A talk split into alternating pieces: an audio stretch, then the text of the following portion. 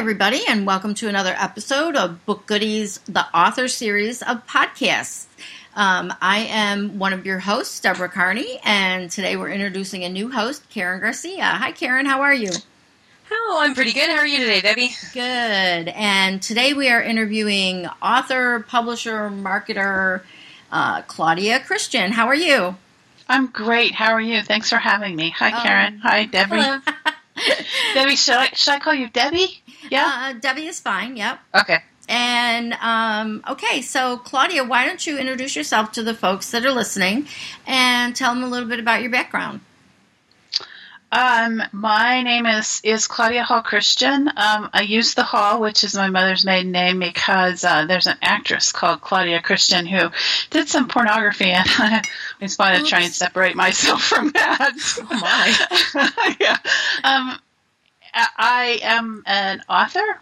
I uh, write. Uh, I, I my specialty is serial fiction. I write the Denver Serial, um, which I've done for the last four years, um, and we call that sweet and crunchy serial fiction. It's basically an urban fiction that has a lot of action and a lot of romance and a lot of fun stuff. Um, I also write a, a, fairly intense thriller series, and that's um, called the Alex the Fae Thriller Series. I last year I had a contract to write a serial in Fort Worth, Texas, and I wrote The Queen of Cool, um, which is out there. And next year we're going to start a serial in Boston. So when you say you're writing a serial about a particular city, that just means that that's where the um, you don't necessarily have to live there, but you just focus on it takes place in that area. It takes place in that city. And I write traditional serial fiction, which means that it's published as it's written. So we publish primarily originally on websites, um, on blog, in blog formats. For example, the Denver Serial, which, uh, like I said, has been going four years, and right now we're at chapter 217. Um, it publishes every day, six days a week, um, one chapter a week. And so the new serial will publish probably two chapters a month, which is what we did for what I did for the Queen of Cool. I say we because you know it takes a whole team to get get these serials together. I do the writing. Um, I have a variety of editors who do the editing, and then it's like this back and forth, you know, both content and proofreading before it goes up. Um, so it's a lot of work. It's a lot of work. It's very fun. Everybody who's involved um, works fast. You know, is is on the time schedule. So, wow, but, you know, it's a lot. so Denver Serial has four chapters. Four chapters a month, and if we add, if I add a new one, then that will be two two extra chapters a month. And then I, I also write um, the Alex the Fae series. Uh, it publishes every February. So there are four of those so far. So yeah, I've been very lucky to have such great characters and such exciting stories that they're really fun to write. That's just really cool. Now, are these subscription based sites or they're just out there? Well, the sites are basically out there. The the Alex the Fae series comes out in, in paperback and ebook before we post it to the internet. Okay. Um, the Denver Serial works in the reverse order. So because again it's a serial fiction, which literally means a tr- it's a traditional serial fiction, which literally means that it is published as it is written. Um, it's that's what happens. I write it, it goes up. I write it, it goes up. I mean, it goes through editing with some content editing that happens before it goes up. But that's that's like it's like the purest form of writing and reader entertain interaction because the readers then cannot really affect the serial. Um, sometimes I post, you know, do you think this character is going to have a girl or a boy or um, probably the biggest one that happened is we had this serial killer who was killing kids through the city of Denver, and he killed a whole bunch of kids over some long period of time. And um, I had wanted him to get arrested and have the families have a trial and all that stuff, but my editors were having none of it. And so I put it out there to the community, and they said, you know, not only did they want him killed, but they want him to suffer tremendously. so, so that's how serial fiction works. You know, okay. it's it's how it's how Dickens did it. It's it's how Conan Doyle did it. It's it's how um, Armistead Maupin did it. It's how uh, the I always mess, mess up the lady who wrote um, Sex in the City. It's how she did it. You know, it's it's, Okay. it's writer reader interaction. Wow. And I'm just trying to figure out so how like okay, so it goes up on the website and then does it come out published on like a Kindle as an ebook or It- you just because I know there's some people that would um, avidly follow the you know the whole stories on the blog obviously as it's written but then do you, you have it in book form for people who you know want to just read sections at a time Oh, sure. I mean, there are six Denver serial books. Um, there'll be a seventh this year. And like I said, you know, the, the Alex the Fae books work in the opposite. The book is released and then it's serialized. So people who, who don't want to buy the book or who like the serial format or who simply just can't afford it have a chance to read and, and keep up. And it's available, you know, in every format and every bookstore, um, you know, from Kindle to ebooks to Smashwords to iTunes, and certainly in paperback. We don't. We did a, a lot of market research before we started, um, the group of us, and what we discovered was that people really only buy hardbacks because they have to, because they want to get their that first read of a hardback. But then no one likes them. They're heavy. No. You can't read them in the bathtub. You know all the rest of that stuff. And the only reason publishers make them is they make more money off them. They make a dollar a dollar a hardback versus twenty five cents, which is what they make off a paperback. okay that's So we just we just publish paperbacks, which Okay. people And it seems like the perfect type of. And when did you start these? Uh, I started the Denver Serial in June of 2008. Wow. Because that seems to be the perfect fit for ebooks because you can, like you said, as soon as you're done putting it up on the blog, you can then go boom up on Kindle, you know, or, you know, everywhere on the um, electronic side. And it's easy and fast for people to consume it. And, you know, like I said, if they don't have time to go to the blog every day or they're afraid they miss something, they can go to get the book. And then you've also got the traffic from the people who go right to amazon or uh, barnes and noble that grab the book and then they want to know more and you send them back to the website. That's that's how it works. I mean, again, that's how serial fiction has always worked. wow. So, um, you know, you probably have heard the stories of people being so desperate to know what happens to a character in a serial fiction that they meet the boats that are carrying it over. You know, um, so I mean, you know, that's like the ultimate, the pentultimate of actual serial fiction. And you know, again, um, I I couldn't. I always say that that Charles Dickens is my mentor. I I couldn't, you know, even compare myself to him, but but I try and just do what he did and what um, Steph Maupin did, and and what a lot of other really great serial fiction authors have done.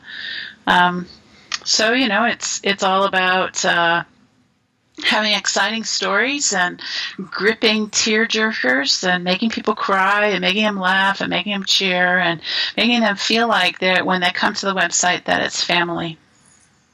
that's really awesome karen it actually doesn't it sound like actually like a lot of the role-playing game type stuff and just putting it into you know more of a structured format Uh, kind of, you know, I, I, I am I am a, a dyed in the wool gamer, and um, you know, I do have a lot of friends that do a lot of fiction about the characters that they have created in various game worlds and whatever.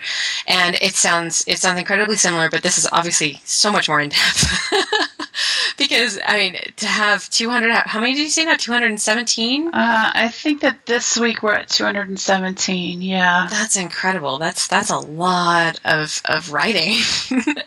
so Yeah. do, do you do you write every day, or do you just like devote like several days of the week to just kind of you know blast it all out there? Um, I write every day. Um, I work a, a really long day. I, I get up in the morning and go out with my husband, and he leaves for work. We, we go for a run and walk, and then I sit down at my desk. Um, I do work social media and interact with my readers and have conversations and send emails in the mornings until about 10, and then I write until about 5. Um, make incredible. dinner, you know i mean it's Mhm. just um, last year i was doing about 40000 words I, I had deadlines for 40000 words every single month and so it was like Wow. doing mean, people Wow. talk about doing NaNoWriMo uh, Mhm. but I had I had those deadlines. You know, some months like the Fae books are, I usually start writing. Like I'll start writing one this month, and um, and when I'm working on that, then my then you know the word word count goes way up. So right, the yeah. Denver serials are usually between two and three thousand words. And so again, if I start another serial, if we start another serial, we'll find the right partners next year for the one in Boston. Then um, then that'll be another two or three. It'll be another six thousand words, six to eight thousand words a month. Right. Oh my goodness. I That's type incredible. fast. I have all. Yeah, well, I was gonna say, yeah, type fast and, and and the edit process on that must be must be you know pretty much down to the wire. You have it all laid out and what happens when and all, Yeah. everything. Get it all done. really fabulous people. And I've just also been really lucky. I have really interesting characters, and um, you know, I'm I'm a, a pantser, so I just start and it all happens. I the biggest problem I've had is that I wear out keyboards, and so I finally ended up getting. I know, isn't that funny? I know. I ended up getting a SteelSeries, which is actually a gaming keyboard, and this is this keyboard I've had the longest. I got it last June, and so it's lasted about a year which is the longest any keyboard has had. And since I type so fast, I need a keyboard that has a really fast response. And so, I mean, I'm not a, they're not paying me for this, but that, those are the problems that I have. I burn out keyboards pretty fast. And um, I went through like four last year until I asked a friend of mine who's a programmer who works as much as I do, and that's what he uses. Yeah, yeah. yeah you got you have to have a you know especially with with gaming you know having a responsive keyboard is, is really important because you don't want to have something that is is the action on it is slow or or anything like that and especially when you're typing so quickly. I mean that's that's a lot of words to, to put out there. I actually uh, there the, the the NaNoWriMo thing of course is in November um, and for those of, of our listeners who don't know what that is it's it's the national um, oh my gosh I just totally blanked on. National Writing Month. Something. I can't come up with it. Yeah, so don't, that, don't um, me. I November, know. I, think. So Yeah. national November. I don't know. Anyway, um, but NaNoWriMo is is you write fifty thousand words in in a month, um, and they've got a great little website where you go ahead and, and you, know, you can upload and they'll do the word count and they put you in, in groups, you know, based on on what your interests are or where you happen to live. Um, they actually have a couple of extra ones during the year. Um, they've got one in the spring, and there's one that actually just started today that I have been suckered into. Um, one of my in, in my gaming circle of friends is another author named Mercedes Lackey, and um, she actually encouraged me to to do this this month. So I currently have 1,200 words in there from this morning. so we'll see Well how done. the rest of the day goes. But yeah, I I I I, bow to your prowess because man, that took a long time this morning. you know, I think it's really different. For me, I go where the story goes. And sometimes the story, I have the story and I can write 10,000 words a day, and sometimes it's just slogging along 500 words. It's tough when you write serial fiction because you've got to, I don't have a choice. If I don't, at this point, um, Mhm. Denver Serial has uh, between 30 and 50,000 people on the site every single month.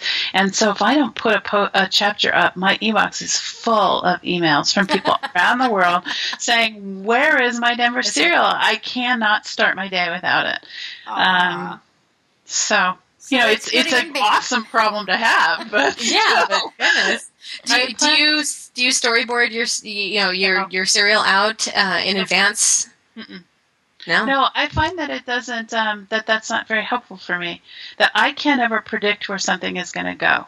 Okay. Uh, I don't ever know. I have some vague ideas. Like the Queen of Cool is probably the best um, kind of laboratory to look at because I did it last year, and I had a very strict deadlines. I had I had I had this contract. I had to get two chapters a month, um, and I had to go 26 chapters because I had a year.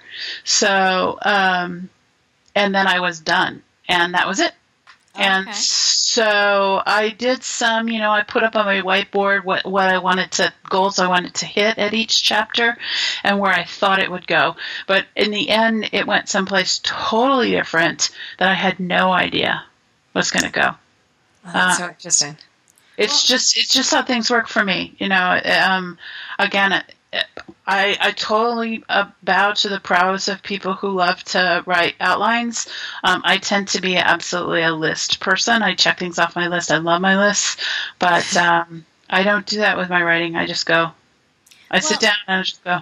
And that's really um, important for our listeners to hear because there are so many people out there that want to write a book, but they only have the beginning idea and they're like, well, if I don't know where it's going to go, you know, I'm not going to bother starting because, you know, they've maybe heard that you have to outline or you have to storyboard or you have to do this, you have to do that. And you're the perfect example of no, you don't. You just can sit down and start writing and let the story take you where the story is going to take you and it's like having a discussion. Like I can start a podcast going in one direction, and in the middle of it, we totally change directions and make it something totally different because of the discussion. So when you're writing, you're having a discussion with your characters. You're just pulling out, you know, what's going to happen, and they drive the book. And your writing goes wherever your characters take you. And you have certain constraints, like, you know, they're in this particular city, but what happens, like you said, sometimes you let your your um, readers give you some input, and sometimes you know it just goes where you it, it tells you where to go. That, that's certainly how it works for me. I mean, the way that I talk about it is that I am just a conduit for the story, mm-hmm. that the story exists. Uh, there's a lot of stuff, you know, people have asked me, you know, why did I do that and why did I do that? I mean, the first book of the Alex the Fae series, the character is so deeply depressed. I mean, if I was making choices, that's not my choice. Right. That's not what I would choose mm, for the right. first book. You know, the first book of any series would be to have a character that's so deeply depressed that she can barely, I mean, she can barely get out of bed. Her family has to trick her to leave the house. You know, she's just really depressed. It's not, and just the language that it's written in is really written around to, to give the reader the feeling of what it's like to feel that constriction constriction and that depression. Um, so I, I feel like the stories are there. I try and tell them, and I just try and get out of the way. My mantra is really settle down and get it done. You know, get out of the way and get it done. And then I have some great editors, you know. Mm-hmm. Well, and the editors probably help you to keep your story on track for things that um, you know may have happened in the past that they you need to be some consistency with, and they can find um, things where you may have wandered off track a little bit, or um, if something that a character does it doesn't quite make sense, or things like that? Well, I mean, I, I think that would be an interesting idea. I, I haven't had that experience yet. Again, I have okay. big list keepers, so I keep keep a lot of that those lists myself. Um, what they usually do is they um, talk about where things will go. But even then, you know, because I so step out of the way, the stories are always surprising. I mean, one of the comments that I always get is I can never predict what's going to happen. There's always a surprise or a twist or turn, and it's not intentional. It's just how the story is. Um, and some of it, you know, sometimes I do a bit of writing sleight of hand, you know, which is really look over here, look over here, look over here. Oh, we're going this way. Um, and sometimes that's intentional, but um, you know, it's like being a magician. You know, look over here, look over here. If you really want to, particularly in serial fiction, if you really want to get people's interest, that's how you do it. But um, you know, outside of just that, those little tricks, mostly I just tell a story and people feel like people say the characters feel really real. They think about them a lot. They feel like their family or their friends, um, and I think that some of that is is why. Well, and I do know we've talked to um, many authors that actually do have your same. Um, they don't do serial. You're the first person I've talked to that does serial um, fiction, but a lot of authors do say that the story they're the conduit for the story. And if you think back, you know, back in time before we had rules and how should things be done, there's always been storytellers. And like you said, with Charles Dickens, you know, I mean, no one told him he had to structure his stories a certain way. You know, he just did it. and, um, he was very talented. Yeah. I mean, I think that there's no way to uh, that that we can only underestimate the talent that these people had. Um, but yes, no one told him how to do it. And certainly there were a lot of rule breakers, you know, like Judy Blume, yeah. like mm-hmm. James Joyce, you know, people we don't we grew up with and don't even really think of were absolutely rule breakers. And right. I think that some of, you know, uh you know, some of the flip side to this is that I really get a lot of the hail um, that comes at women now. Um, because I'm I'm kind of the figurehead on a ship of strong women going through difficult times. Um, Okay. and so I get a lot of that hail. But but and so I look to these people and see how much they got. I mean, you know, Judy Blume's books were banned. You know, I mean, James Joyce was banned in you know, and it was a Supreme Court case to get his Mhm. books published in the United States. I mean, you know, it, it's crazy. So other people have had the same problems. Um, you know, and it's just it's um to me it's very enlightening and freeing to be able to tell authors that you know write how you want to write and then when you're finished with it go back through or have editors go back through but don't try to conform to a particular um, type of thing. There's a lot of people that are crossing genres you know like they're mixing genres up like you know fantasy sci-fi paranormal and you know used in the past it would just be you know you fit into one or the other and now it's like no they're just like mashing it all together. And i think that's partially because of the ability to be able to self-publish now and the public isn't being restricted as to what they're able to get because it's not the traditional publishers doing the gatekeeping anymore It is, you know, people like you that are going out there and publishing your own way. Now, why don't you explain to us a little bit about? Um, you said you're a, a publisher. Explain a little bit about how that came about and um, how you know how you came to that decision. Well, I wanted to back up a little bit and comment on on what you had said, um, if that's okay. Oh yeah, I, totally. Okay. Um, I think that, you know, because we grew up with this model of publishing of, you know, these houses in New York or these houses back east, there's a few on the West Coast, we believe that publishing has always been that way. And we talk about back in the day. But when we talk about back in the day, we're talking about the 1980s. Yeah, I mean, when, when people like Dickens wrote, there weren't genres. right. When Conan Doyle wrote, there weren't genres. exactly. There weren't there weren't and there weren't conglomerate publishers who had to purchase books to pay Wall their Wall Street people, right. you know, to pay their shareholders. And so if we're going to really talk about publishing, you know, we have to start there. okay. That that publishing has only been this way for the last 20 or 30 years. And so we think about it as them as gatekeepers and them as legitimizers, and to a certain extent they are. But what we have to also understand is that in the last 20 or 30 years, publishers have functioned primarily to feed their shareholders. They haven't published primarily to feed the reader. They haven't Right. published primarily to feed the author. They haven't published to primarily feed anybody other than their shareholders. And that's what they do now. And now that, that the Wall Street has changed and you've got people who will buy a stock today and trade it this afternoon and that whole whole thing has come about in the last 10 or 15 years. The translation to books means that, that they're not gatekeepers at all. All that all they're interested in is is publishing whatever it is that's going to generate them enough money to keep their shares up. And that's Right. the publishing model that we talk about as being legitimate, as we talk about as being, you know, like you were just saying, we're used to this idea of genres. Well, genres are just a shorthand way for people who are trying to serve shareholders of trying to Pigeonhole.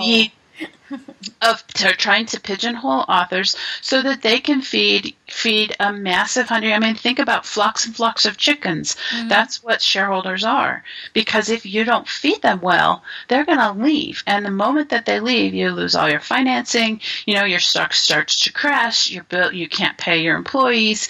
You know, it's this whole thing that we're now seeing even with Facebook. That it's just a change in the way that Wall Street works. Well, first it's a change in the way that publishing works, and then there's been this massive change in the way that Wall Street works. And so publishers are, are constantly on this treadmill, publishers and editors. Um, in the time that I've been involved in publishing, um, we ran a, a holistic health and well-being media company from 2001 to 2006. From 2001 to now, that's 11 years. Things have changed so dramatically that you just can't even fathom it. Um, editors who in 2001 were working on 20 manuscripts are working on 200 manuscripts now. Wow. Um, you know, there's just no way. You know, and and what the publishing company wants to do is is again is they want you to think about chickens. They want to constantly feed chickens. You know, get that feed out there, which is the money that they're making from books from people who can sell, you know, 10 million books. Snooki. Yep. You know, not there.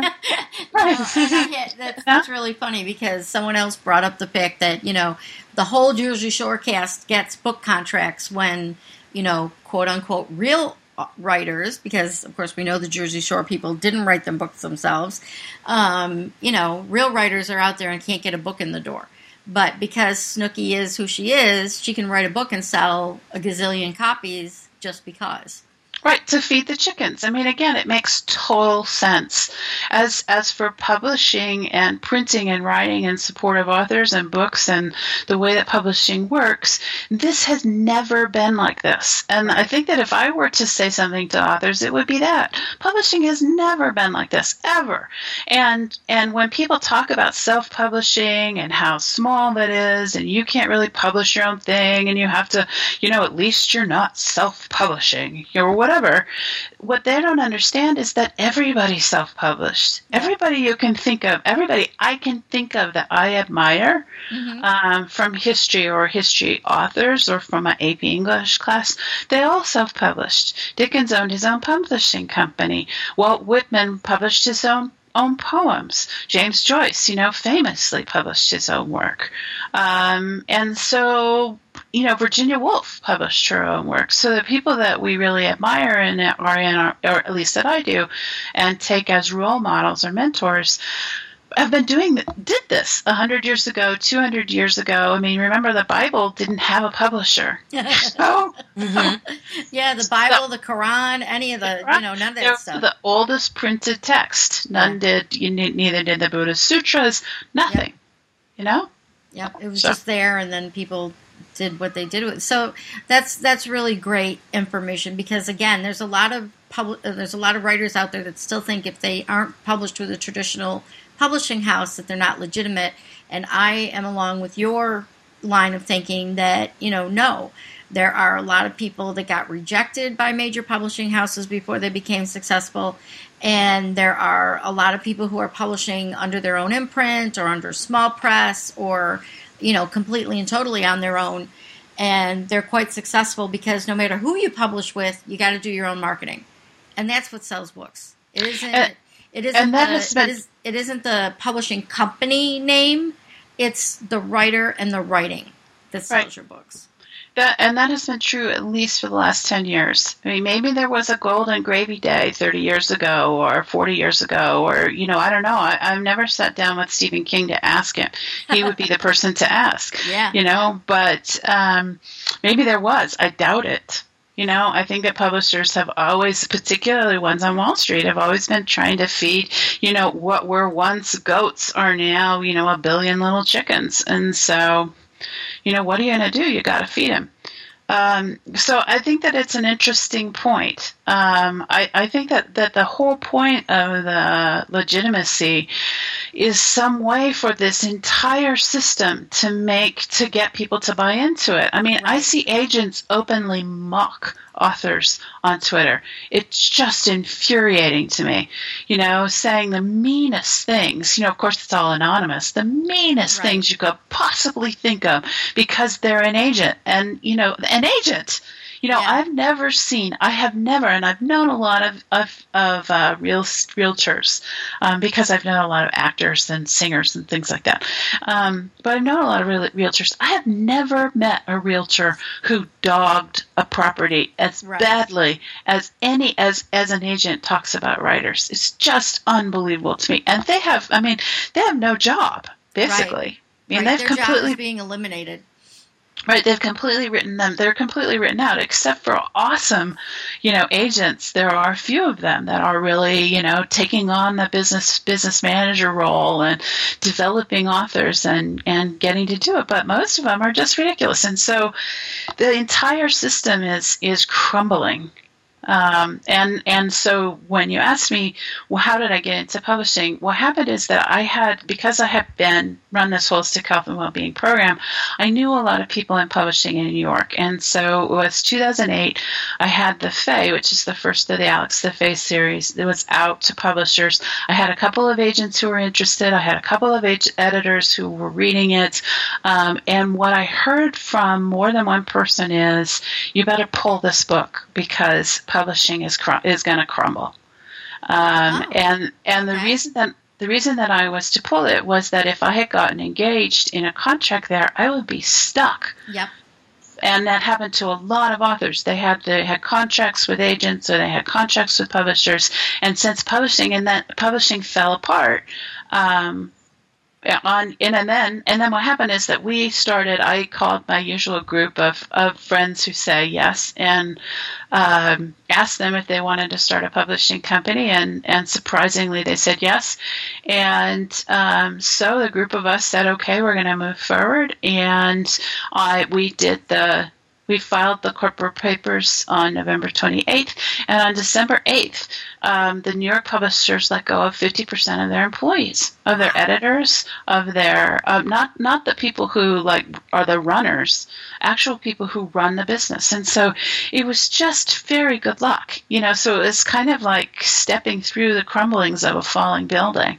Um, now we're at a place where um, you know we've lost a couple people in our business, which is fine. They've moved on to really awesome product projects, um, and we are moving this year into creating a, a publishing co-op um, where we will have editors and authors who have equal standing in a true cooperative model.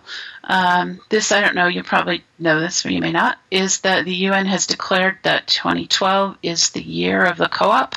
And so we are learning about co ops and talking to lawyers. And by the end of the year, we'll have it all done. And so editors, authors, us, we'll be, well, I have there's two other people on our board of directors. Myself and two other people will be the board of directors, and then we'll have a co op. And um, starting next year, we'll start inviting. I've already spoken to a couple of editors who are just waiting for us to get our stuff together, and that's what's going to happen. And how do you have time for that while you're writing forty thousand words a month? I have a lot of energy.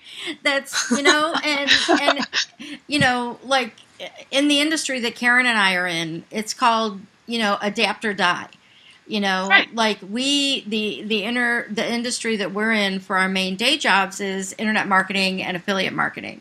And a lot of people still don't know what that is. And the people that do know who it is the people who are successful are the people who adapt and change. They aren't the people trying to feed the chickens. They're the people who are entrepreneurs who are finding a need and filling it. And that's exactly what you did. You found a need. You filled that need you're growing your business according to what you see as what is needed in your industry. And that's exactly what Karen and I do. You know, if we don't adapt to the changes that are going on on the internet and in our industry, and with, you know, legal things that come down the pike, you know, you mentioned, you know, James Joyce and his um, Supreme Court. Well, we have, you know, little legal things that people are starting to figure out about the internet marketing industry. And you know some states are trying to do certain things and there are roadblocks. And we have to get around those roadblocks and be creative.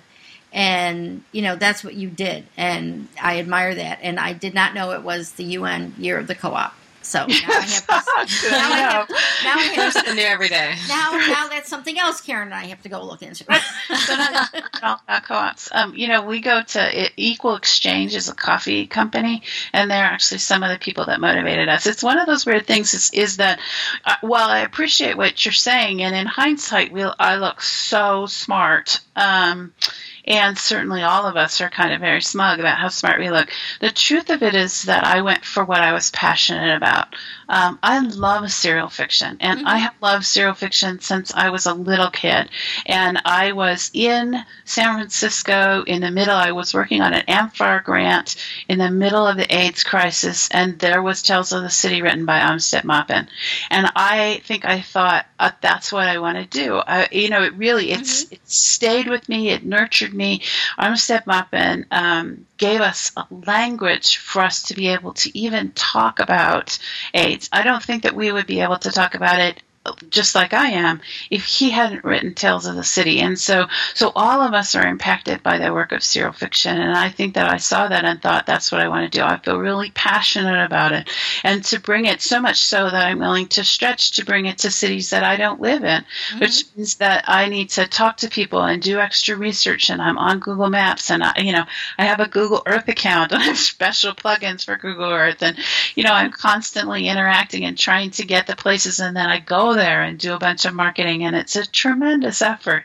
But I feel so passionate about serial fiction and trying to bring bring something that's interesting and belongs to a city, and that also highlights the city. Like like in in Fort Worth, I know more about Fort Worth than my friends who live there. you know, I was always like, I went there, and I was like, well, why don't you go here, Well, why don't you go there? Um, I I tend to hang out with ghost hunters, and so you know, I was like, well, why aren't we ghost hunting here? Nice. So they're like trying to get it all worked out so I can come down and we can ghost hunt in the tunnels under uh, under the stockyards. So oh, how fun!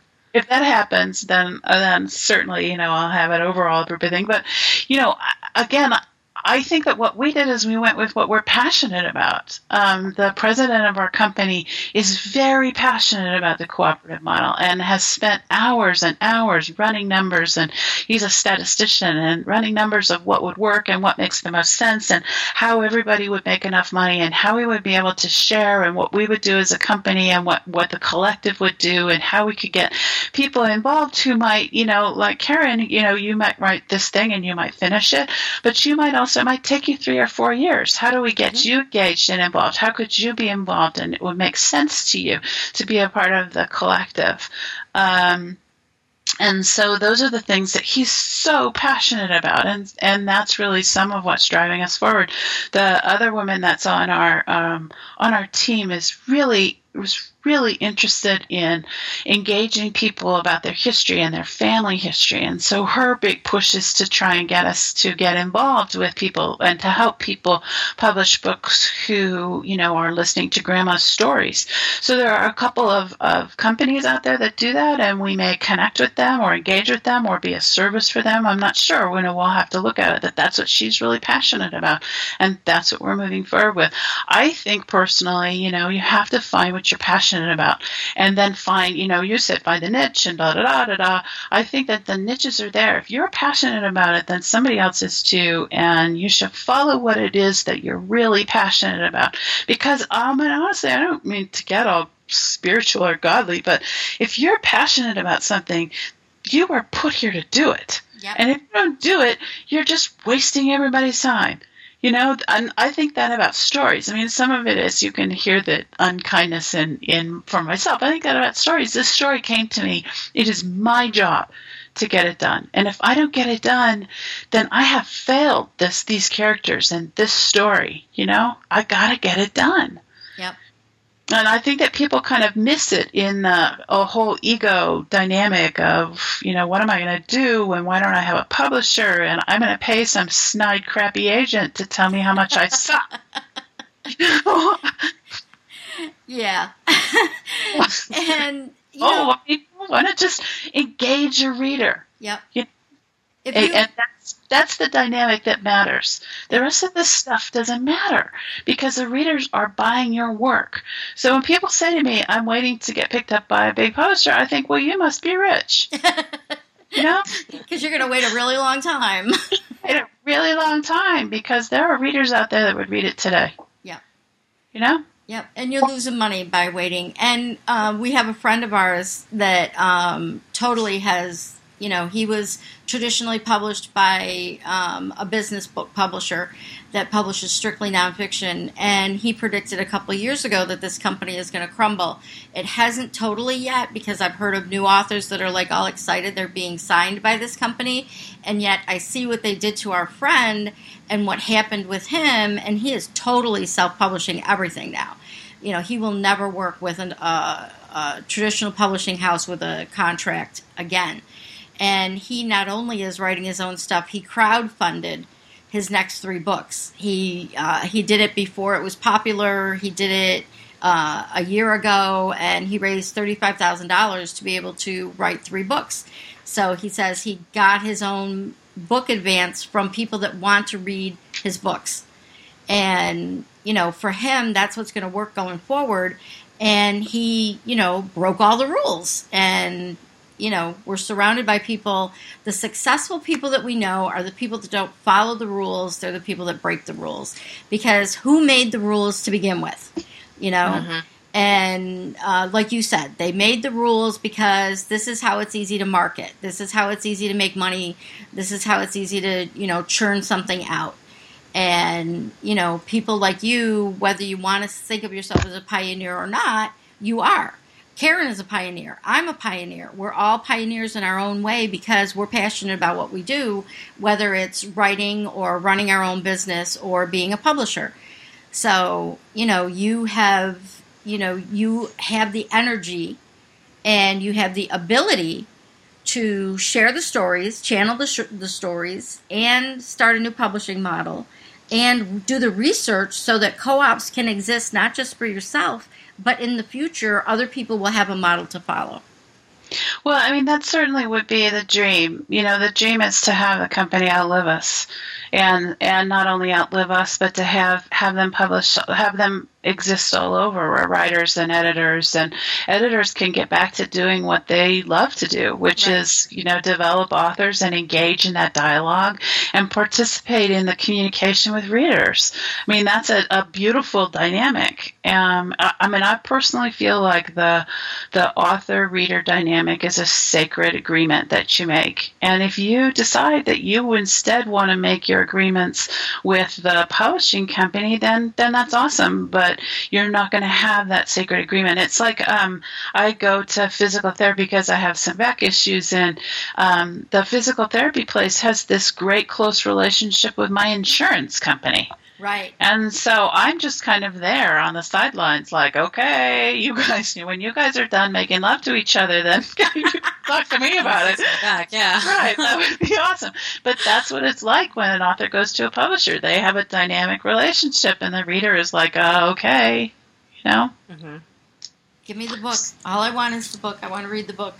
And I think it's really great because you know, we have a lot of new platforms, and like you said, you publish everywhere and in every format, including blogging on the, or you know, not you're not blogging your book, you're you're publishing it on a website, which other people would call blogging a book, and it's just like you are giving people what they want to read in whatever format they want to read it in, and there are so many people that are still like, you know, I only want to read in print. Well, great, you know, we'll create a print book for you then and you know I published some books on on the Kindle just to test the waters and see how things were, and you know feedback from a couple of my friends. Uh, Karen knows who I'm talking about. Sent me a message. Well, I need the print version, and if you make the print version, I'll buy it, and my parents will buy it, and you know because we want a physical book that we can hold in our hands.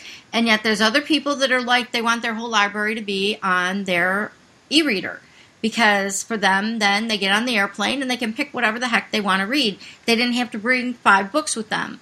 Or the book that only has one chapter left to be read, and then now you got to figure out which one you want to read next. You know, you have it all there electronically. And it's all about giving people choices. And again, you found a need, you filled it, and you're listening to your customers who are your readers, if you want to put it in a business sense. You know, your customers are your readers, and you're fulfilling the need that your readers have by doing something that you're passionate about. Your editors are passionate about their part of the job. You know, I mean, we aren't all writers. And some of us are good writers, some are good editors, some are good illustrators. You know, let everybody do their job without, you know, agents getting in the way or uh, putting you down because you don't fit some kind of niche that they're looking for. Mm-hmm. I, I, think that that is very well said. I mean, I couldn't agree with you more. Um, I, I also think, you know, again, you have to do what it is that you're passionate about because, you know, the hail comes. And I've had people say just horrible things, you know, to me mm-hmm. and in reviews on Amazon and everything else. And if you're not passionate about what you're doing, then all that stuff is going to stop you. And, mm-hmm. and again, in my term, in my words, I will have then failed these characters to really bring their story to life. And, and that to me feels bad. That's awesome. Well, we didn't cover all the things I wanted to, but this has been a fascinating, fascinating um, conversation about serial novels or serial um, publishing that I didn't know about before, and I probably have read serials but didn't realize it. So um, this has been great insight, and I, I really do want to talk to you again. You know, do a follow up in a couple of weeks um, about a lot more of what you know what you do, and because um, we never even touched upon marketing, and I know, but yeah, sounds fabulous. I'm happy to talk to you anytime. Or the brownie contest. Or the brownie contest. Oh yeah, that was really fun. Oh, no, that was really fun. Well, uh, very quickly, we did a brownie contest because Denver because brownies are an integral part of brownies of Denver Serial. Okay. Uh, and so they're in the books. Um, I mean, we had just the most amazing response. I mean, one woman went to the chapter and reconstructed the recipe that I had used to you know, I had a recipe in front of me that I wrote. She was making them, making the brownies. She went through and made her recipe based on that chapter. I mean, we just had really incredible people. Um, made brownies, and then I wrote a story for it was there were five Sundays in July, and I wrote a story to go around the brownie contest. And then, of course, none of us could decide what brownie we liked better. They were too different, and every time we got more people involved, they all agreed. You know, we couldn't break out of our pattern of people. You know. It's and, crazy. And we know a woman in Denver who loves brownies. I keep thinking about Jen Goody, so we're going to give her a shout out. She's give her a shout out. we have the recipes up, so they're and they're fabulous. Yeah. And and Jen's Jen's goodies are fabulous too. Jen Goody, Jen Goody's Jen Goody's brownies are fabulous too. And everybody who does good deeds for, her, she always says, "Okay, I owe you a brownie." And you know everybody always asks her where the brownies are because we're all internet people, so we don't actually like meet in person very we get frequently. virtual brownies, yeah. Yeah, we get virtual brownies all the time. So ah, well, see, I would get your addresses and just mail them to you. I mailed out all the brownies to the to the board members. I did mail them mail them out, and yeah, Wait, I mean, it was just a, it was just crazy. So we'll do it again next year. I mean, the hope is to do it again next year and to have it just be something um, that's fun. Um, I don't know if you guys saw. Oh, we should probably go, right? But I don't know if you guys saw Seth Godin's um, thing on I don't know what the day was, but he was talking about the circles of marketing and how we always think about marketing as as the clicks that we get or the ads that we do or introducing ourselves into other markets. But real marketing happens with the people who are right there in front of you and engaging your community. You know, that's basically what the brownie contest was. People say they want more stories. We were in the middle of a story about a certain set of characters and they wanted to hear about the other characters and were complaining on Facebook. And so so the story that happened on Sunday was just a simple little story of people getting together and eating brownies. That's awesome. That's- that is that is just so great. All right, well, we're going to wrap this one up, but we um, are definitely going to have you on again. And um, so, where can people find you on the internet? Give us the name because a lot of our listeners listen on iTunes, and oh, nice. they uh, need to hear where to go find you.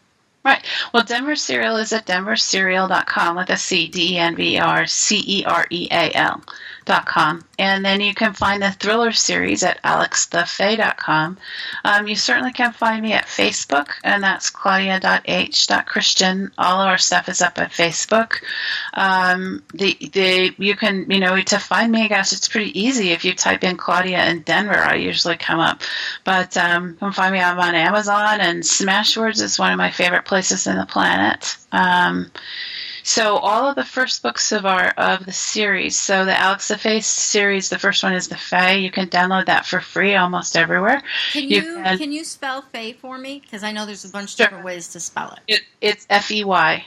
Yeah, I totally that wasn't one of them that I had in my head. So oh. there you go.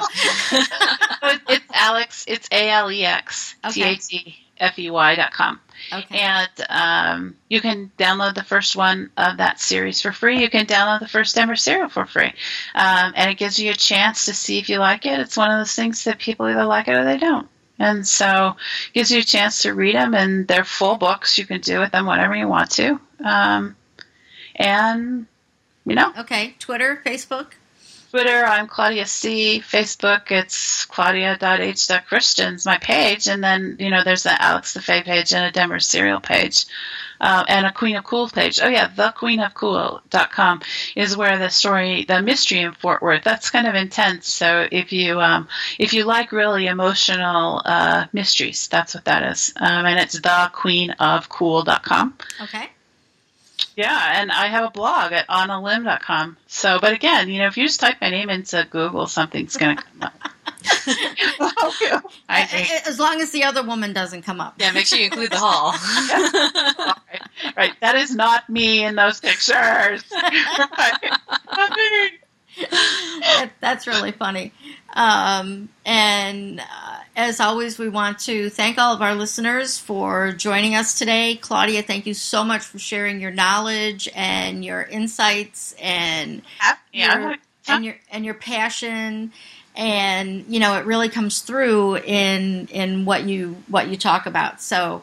Uh, for those of you that are listening on podcatchers or you know on iTunes, please go to bookgoodies.com B O O K G O O D I E S dot com.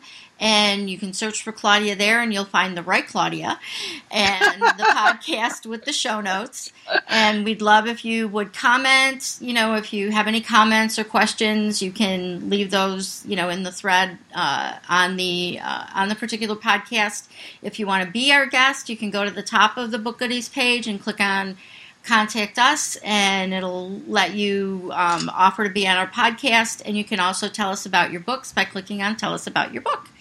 And as always, we like to thank Geekcast, G E E K C A S T dot FM, for um, hosting all of our podcasts and many more podcasts with about internet marketing and uh, marketing in general, and uh, podcasts about people who work from home, and um, of course, our wonderful author series is over there as well.